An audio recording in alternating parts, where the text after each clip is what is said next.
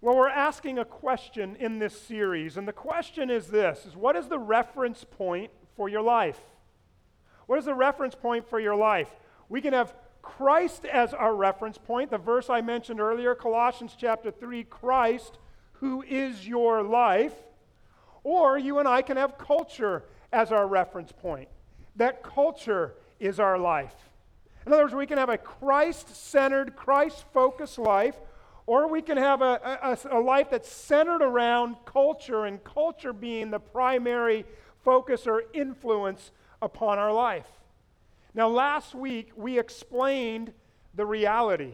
The reality that you and I can bounce back and forth between Christ and culture. I highly encourage you, if you weren't here last week, to go watch or listen to last week's message. And if you were here last week, I encourage you to go and, and rewatch or listen. It's critical for our ongoing discussion in this series that you have the context of what we shared last week. Our reference point, we're hoping that you choose Christ as your reference point. Our reference point is what we are calling the Jesus way. And what's the Jesus way? Well, the Jesus way is his teachings. It's his, life, it's his lifestyle. It's Jesus' approach to people, how he interacted with people, what Jesus said to people. In other words, what was his way with people? And we've said that applying the Jesus way in our life is actually pretty challenging. It's challenging, and, it's, and in fact, applying the Jesus way is in fact messy at times. And that's because John chapter 1 tells us this about Jesus that Jesus was full of grace and truth. And so Jesus was able to perfectly be the embodiment of both of those, but you and I have a difficult time applying grace and truth in our life. We tend to lean one way or the other, depending on the circumstance, situation, or just kind of how the way we're wired.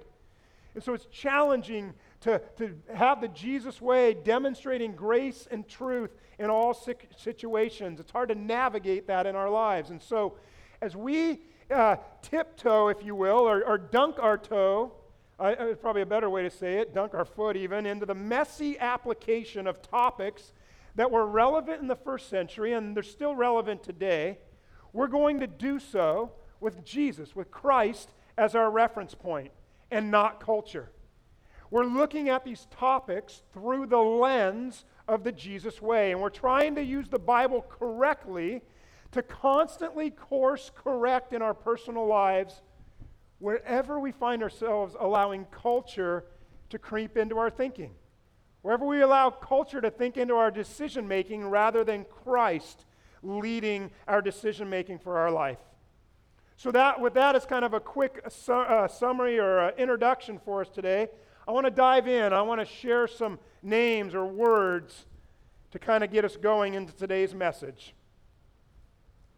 So we have Ferguson, Michael Brown, Officer Darren Wilson, Baltimore, Freddie Gray, and six officers. You have Dallas, Micah Xavier, and five officers. You have Trayvon Martin, George Zimmerman, Stephon Clark, and two officers. Charlotte, North Carolina. Black Lives Matter. Blue Lives Matter. All lives matter. Protest, riots, name calling, arrests, lawsuits, racism and discrimination dominate our news today. Would you kind of agree with that a little bit? Racism and discrimination have led to attacks, to murders, even mass bombings and mass shootings. Here's the question if Christ is our reference point and not culture, then how do we respond? How do you respond? Do you discriminate? Are you a racist? How do you even know? You see, we see and hear all the various arguments and perspectives and solutions that are coming at us. But the question we're asking what is God's perspective? How should Jesus' followers respond to the very volatile topic of discrimination? Again, if Christ is your reference point and not culture, then what's the Jesus way in all of this? Now, I got to say something before we dive in any further, and this is really important for today's message. The temptation for you today will be to hear everything that's said through the lens of politics. And I want to encourage you don't go there. You're going to be tempted to view what we're talking about today through the lens of politics. Don't go there. We'll do that in a couple weeks. But don't go there today.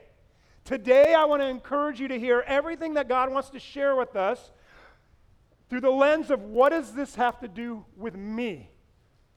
How does this, how do I respond? How do I live out the Jesus way as my reference point? How does God want me to act and to react to racism, to discrimination? Me. So I'm encouraging you don't travel the politics scene today. You will miss where we're headed. We'll do that in a different week. Today, you're looking inside, say, God, how do you want me to act? And how do you want me to react as somebody who is allowing the Jesus way to lead me into these very difficult topics? With that in mind, will you turn to Genesis chapter 1? Genesis chapter 1. And, and let me give you set this up real quick. Uh, Genesis was written by Moses about 1450 BC. He was written, it was written when the Jewish people had, had uh, been freed from 400 years of slavery in Egypt, and now they're wandering the desert trying to get into the promised land. In Genesis chapter 1 is kind of a, a quick recap of creation. And one of the things we learn in Genesis chapter 1 is that God created, and He created this really cool place for you and I to live and to thrive and to, and to have life. And then we get to the culmination of His creation in verse 26. Let's read this together. We're going to say a few words. We, we tend to do that every week, and I want you to uh, out loud say these words with me when I ask you to join in. Genesis 1:26 says this. Uh, it says, "Then God said, let us make mankind in our image." And right there you get in the very first chapter of the Bible, you get a, a little bit of a glimpse into the Trinity. Let us make mankind in our image, in our likeness, so that they may rule over the fish in the sea and the birds in the sky over the livestock and over all the wild animals and over all the creatures that move along the ground. Verse 27. So God created mankind in his own what? In his own image. In the image of God, he created them. Male and female, he created them. See, God created male and female, which we plan to talk about next week. And I want you to notice Genesis says we were created in the image, or another way to say it, in the likeness of God, which means that in some way we are God bearers.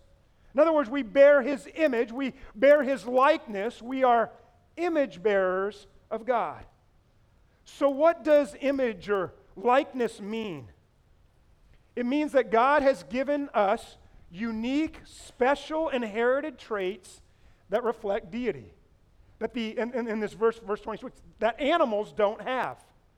Animals weren't created in the image or likeness of God. Only people have that. And maybe you think about it a little bit this way. Uh, if you have kids, think about your kids. I, I, think about my kids and, and how my kids are in the image or the likeness of Heather and I. In fact, this week, somebody said to me of one of my sons, they said, Your son is your identical twin. And, and sure, we look alike. It's not talking about visually, even though that is true. What they were saying was is that my son has inherited the traits that I have, that Heather have, and, and, and they're being displayed in his life. So, what is created in the image or likeness of God? What does that look like? How does that make us distinct from the animals? Let me just run through, give you a few. There's more, but let me give you a few. First of all, we know, for example, that God is love, right? You know that, that God is love. So we, humankind, we have this. We all want to be loved and we all want to love. In fact, in the new covenant principle, Jesus gave us this command. John chapter 13, he said, As I have loved you, so you must love one another. Which is why genuine Jesus followers are constantly asking themselves, What does loving like Jesus require of me? I would encourage you to ask that question throughout this entire series. The series will make more sense to you if you're constantly asking, What does loving like Jesus require of me in this circumstance, in this situation? Created in the image of God means we are involved, involved in this thing called love. What else does it mean to be an image bearer of God? Well, we know that God is creative.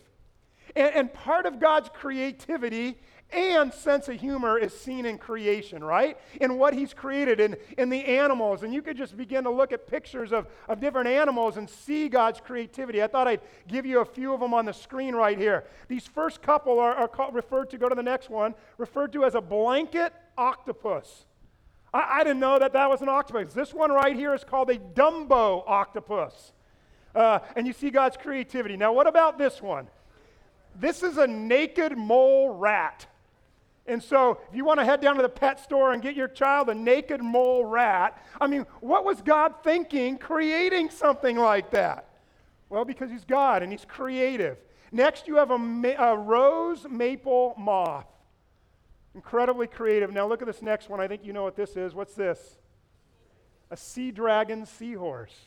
Incredible what God created. Then you have this one. This is fascinating to me. This is called a tardigrade water bear. Tell me that doesn't look fake.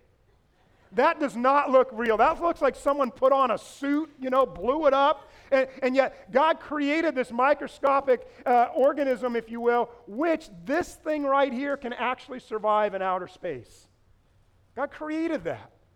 He created Wilson's bird of paradise, and this is that same bird when it's in its mating routine and all that kind of stuff. I mean, the creativity of God.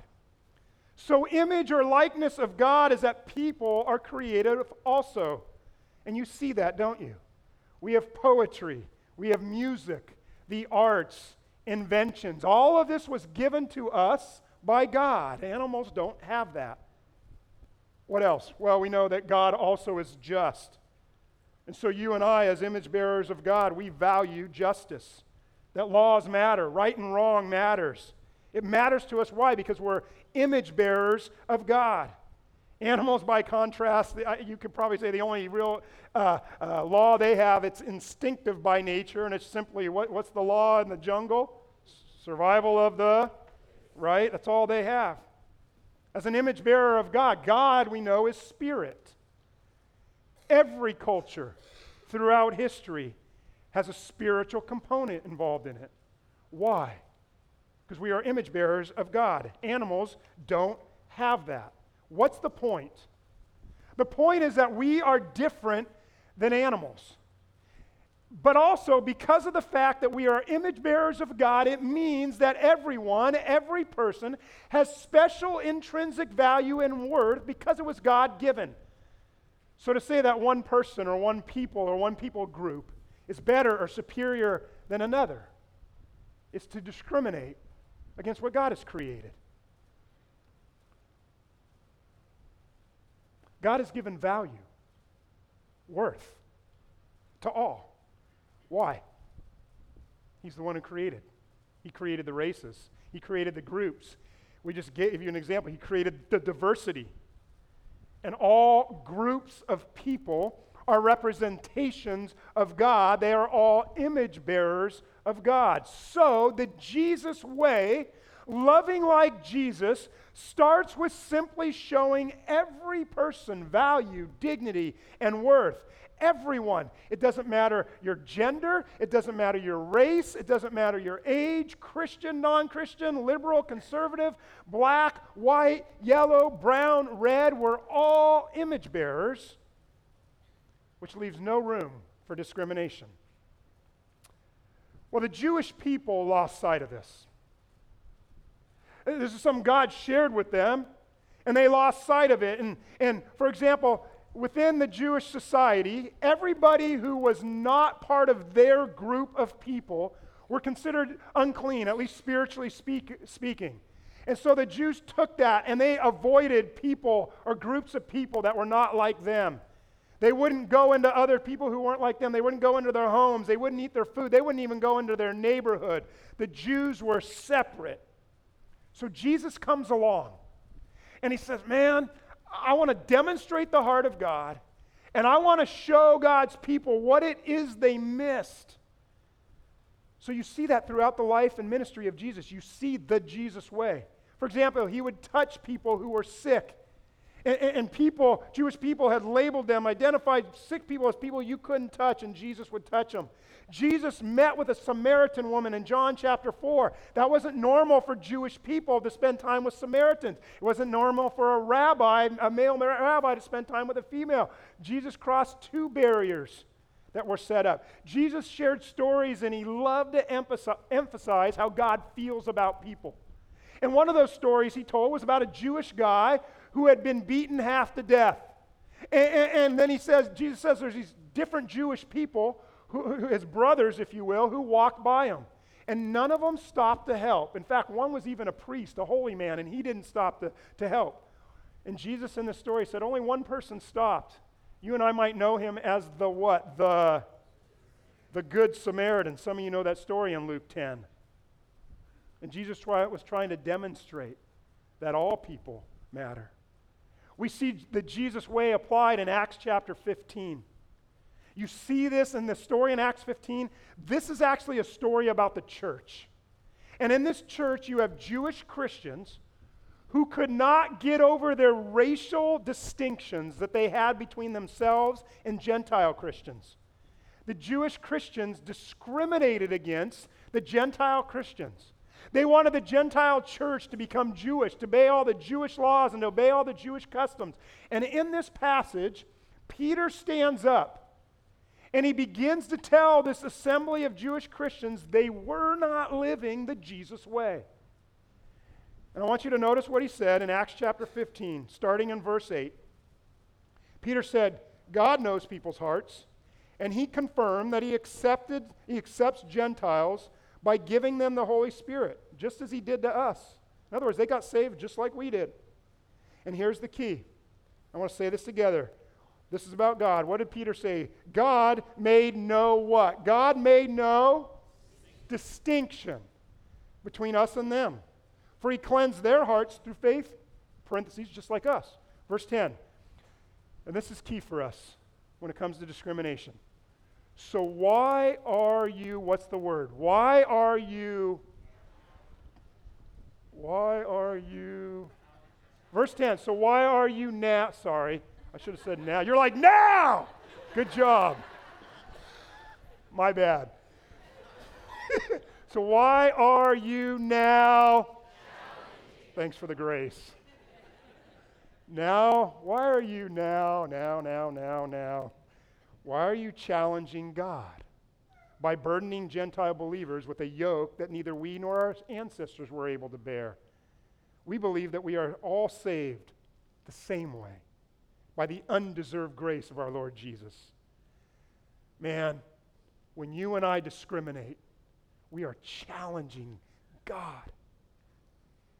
James, the leader of the church, he concluded in verse 19, he said, oh, Here's my judgment. We should not make it difficult for the Gentiles who are turning to God. That's a whole sermon right there. Because for 2,000 years, the church has made it difficult for those who are turning to God because they haven't lived out the love like Jesus principle. We shouldn't make it difficult for people who are turning to God and try to make them fit into our little box. They tried to create a category of pe- people, and Paul and Peter and James, John, all of them, they said there's no, there's no categories because when you do that, that's discrimination. God makes no distinction because we are all image bearers of God.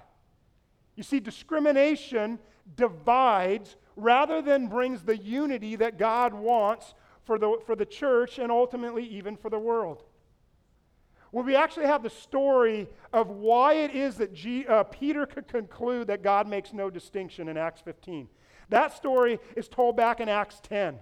And Peter, uh, uh, he, was, he was uh, up on the roof and he was tired and he had a dream and he fell asleep and he had this dream. And in the midst of this dream, curtain comes down with a whole bunch of unclean animals to Jewish people. And God says in that dream, He says, I want you to take these animals and I want you to eat them. And Peter, a good little Jewish person, said, No, I can never eat those. Those are unclean. And God says, No, no, you take those and you eat those. Don't call unclean what I've made, what I've created.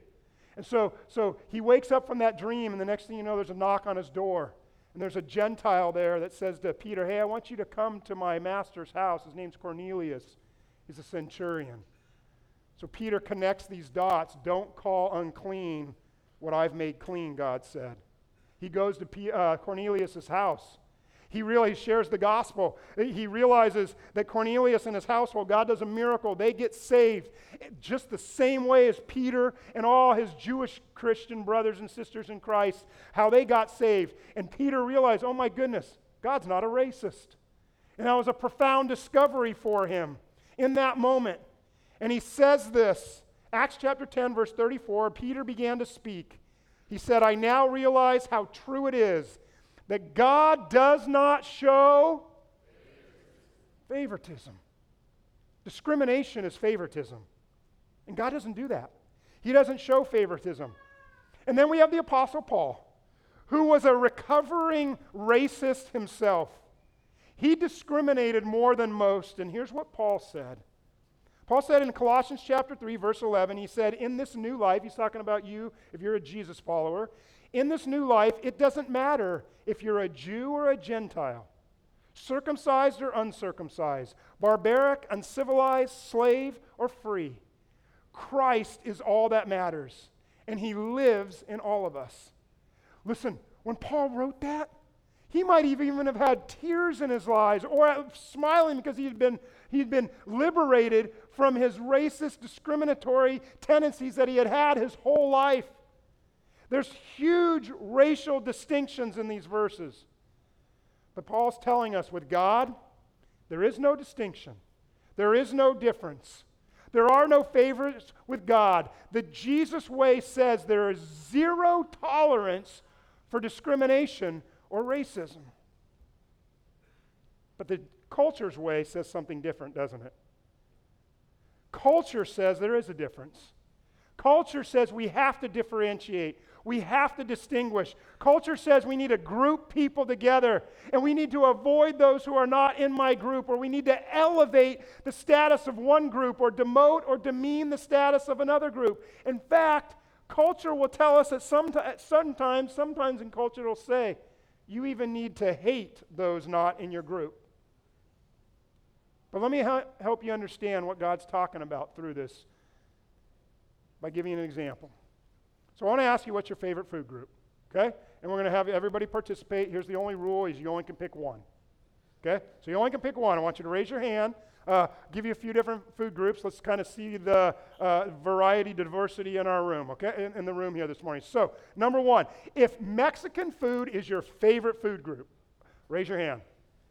Okay, a lot of us. Amen to that one, all right? All right. If Italian food is your favorite food group, raise your hand. Okay, quite a bit there. Still, we got a lot. Okay, if Chinese food is your favorite food group, raise your hand. Not as many. We have a few. Uh, let me throw one more. How about Mediterranean food? If Mediterranean's your favorite food group, we got a couple there. Uh, okay, one last room, one, because this is a food group too. Uh, In-N-Out Burger. Now, wouldn't it be silly if all the people who like Mexican food said to those who like Italian food, Italian food is stupid. And if you like Italian food, you're wrong. In fact, if you like Italian food, not only is it stupid and you're wrong, you're bad for liking Italian food. Now, we wouldn't say that, would we? We wouldn't say that. I wouldn't say I want nothing to do with Italian food lovers. We might say I want nothing to do with Raiders fans, but outside of that, no. I just. It was going so well. But we wouldn't. Love is greater than hate, right? I should have wore that t shirt again. We wouldn't do that. But why? I want you to think about it for a moment. Why wouldn't you do that? Well, because you know that food is not an issue of good or bad. Yeah, there's good or bad food, but it's not an issue of good or bad. It's an issue of what? Preference, right? You have a preference. So your favorite or your preference doesn't for you dictate if something is good or bad unless you let it, unless you allow it to be so. God has created diversity and humanity. And we all have preferences. We all have favorites. I think you would agree with that, right? We have that. In fact, we married a preference. If you're married, tall, short, skinny, thick, lots of hair, balding, blue eyes, brown eyes, artistic, athletic, all of that is diversity. But discrimination says, oh, if you're one of those types, then you're wrong, and you're inferior, and you're less than, and you're lower than me. You're not as fill in the blank as me. And when we do that, we're devaluing them, and we're sinning against who? We're sinning against God. And what's the reason why? Because we're all image bearers of God, who all deserve to be treated with honor, dignity, and respect. When preference, or another word, opinion, when it becomes good and bad, or when diversity that God created becomes for us right and wrong, that's when it becomes discrimination. In today's culture, talks about and promotes discrimination. It categorizes people, it labels people, it groups people. But if Christ is our reference point and not culture, we just don't go there. We don't travel that path. Yes, of course, an individual needs to be held accountable for their actions. We see throughout the New Testament that God calls certain behavior sin. And sin has consequences. But here's the deal Discrimination takes a person's behavior and assumes that person or small group of people upon an entire people group or neighborhood or an entire demographic. Discrimination and racism causes us to say or think, those people.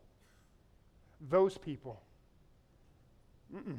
It's not those people, it's, well, that person that person.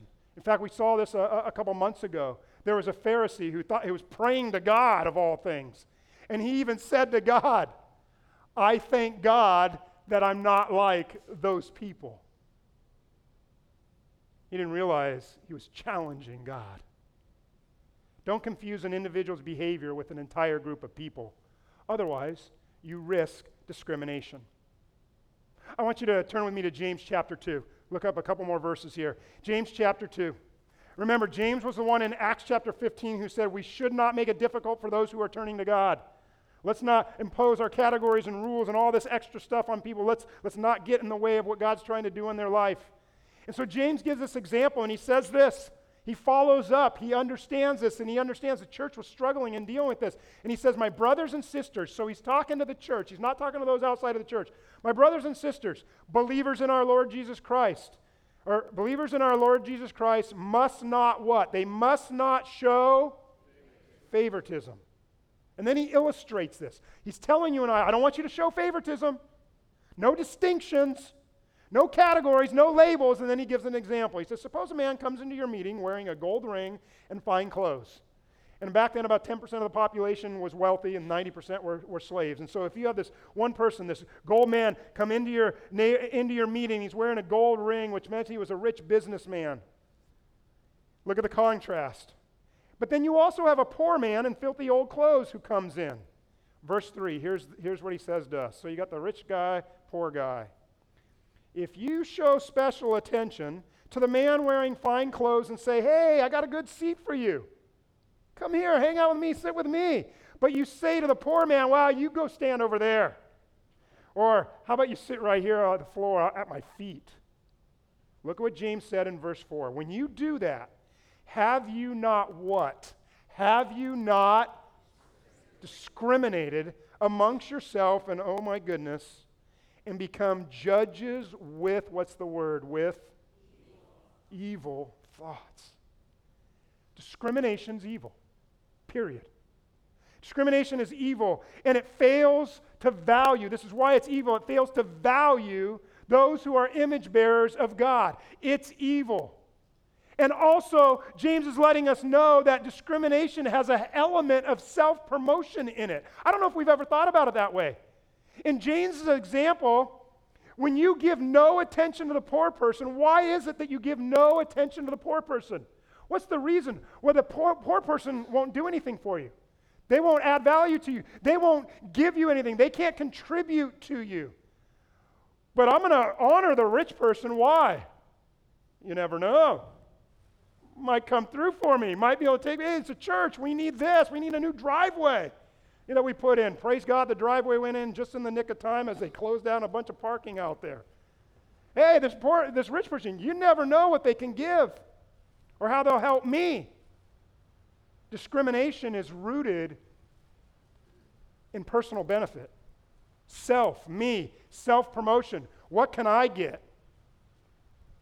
Jesus hung out with people, sinners, tax collectors, sick people, people who are set aside by society. Was there any benefit to Jesus personally to hanging out with those people? Actually, the answer is no. It just caused more co- gossip and friction for him. Why did Jesus spend time with those people?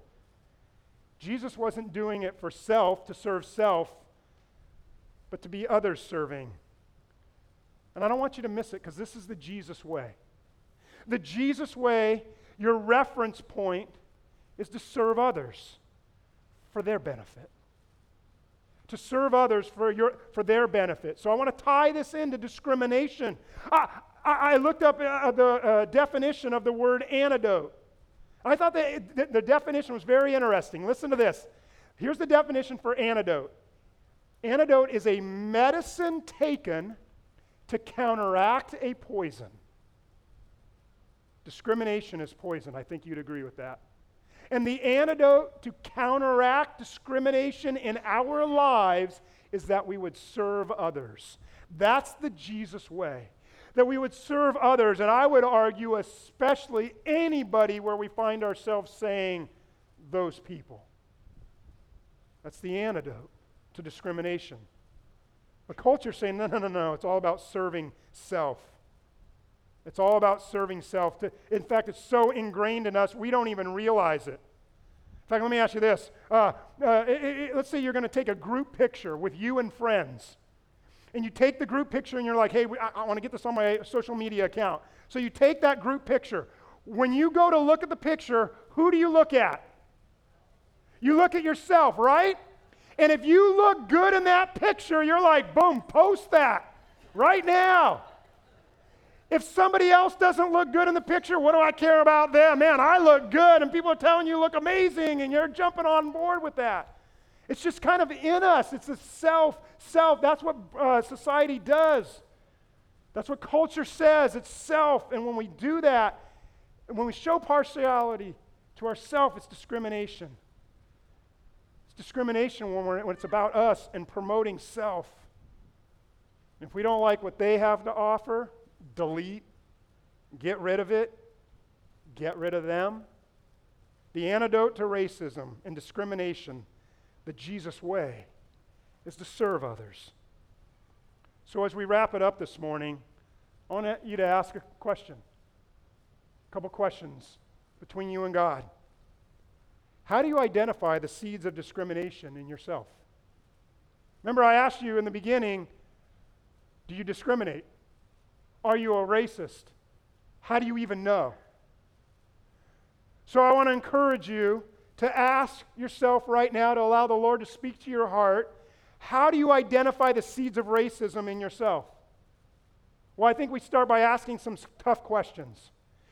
For example, we ask this question Who do I avoid? Or who would I avoid? And why? Who do I avoid? Or who would I avoid? And why? And I want you to think a couple different ways. You can think racially. Who do you avoid? Middle Easterners, Hispanics, African Americans, Asians, Anglos.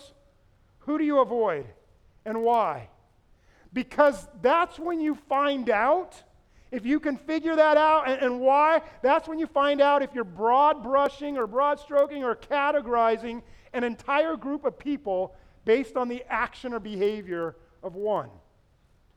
Maybe for you, the seeds of discrimination in your life are financially related. That's the whole, you know, the rich man, poor man thing that James talked about.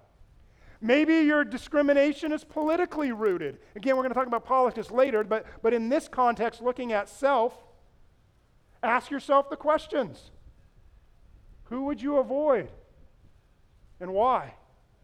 Would you avoid a Biden follower? Would you avoid a Trump supporter? Let me try it this way. When you see a Bernie for president sticker on somebody's car, or when you see somebody wearing a MAGA hat, where does your brain go about that person in that car that you know nothing about?